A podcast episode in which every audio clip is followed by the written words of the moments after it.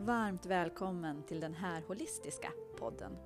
Jag heter Lovisa Månsson och jag har arbetat med holistisk hälsa i över 25 år. Jag driver Helhetscentrat där jag dagligen möter människor i deras personliga expansion men kände att det nu också var dags att nå ut till fler. Jag hoppas att du ser den här holistiska podden som ett smörgåsbord för din personliga expansion. Jag önskar att du ska finna inspiration så att du kan plocka fram mer av din inre kraft och väcka till liv din slumrande potential.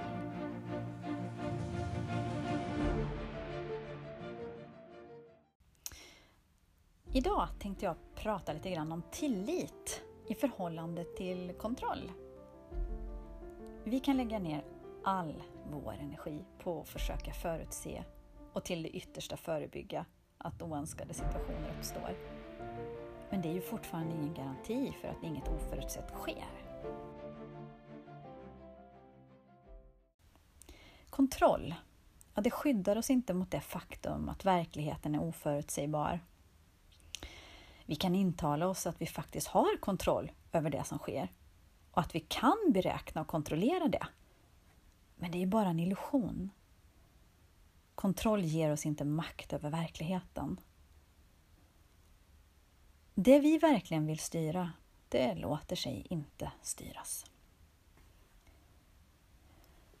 Vi har en tendens att försöka kontrollera saker därför att vi bär rädslor och oro på insidan. Ett visst mått av kontroll är ju bra. Att komma upp tidigt på morgonen så man kommer i tid till jobbet. Eller att se till att man har mat i kylskåpet. Att man har rena kläder och så vidare.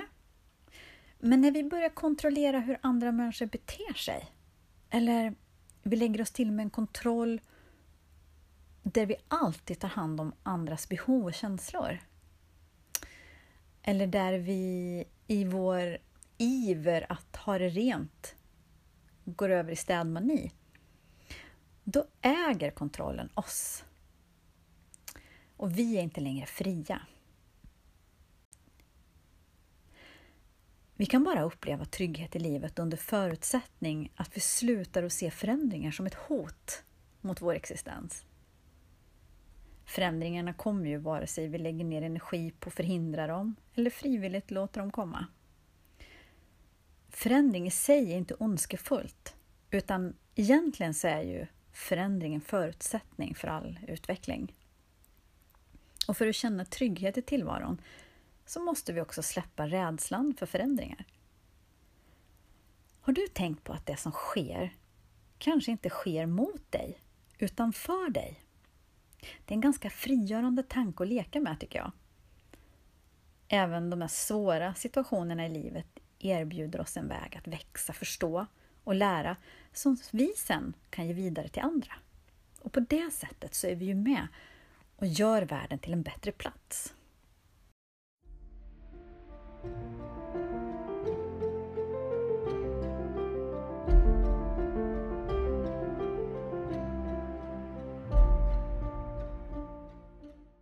Motsatsen till kontroll, men det är oberoende och flexibilitet.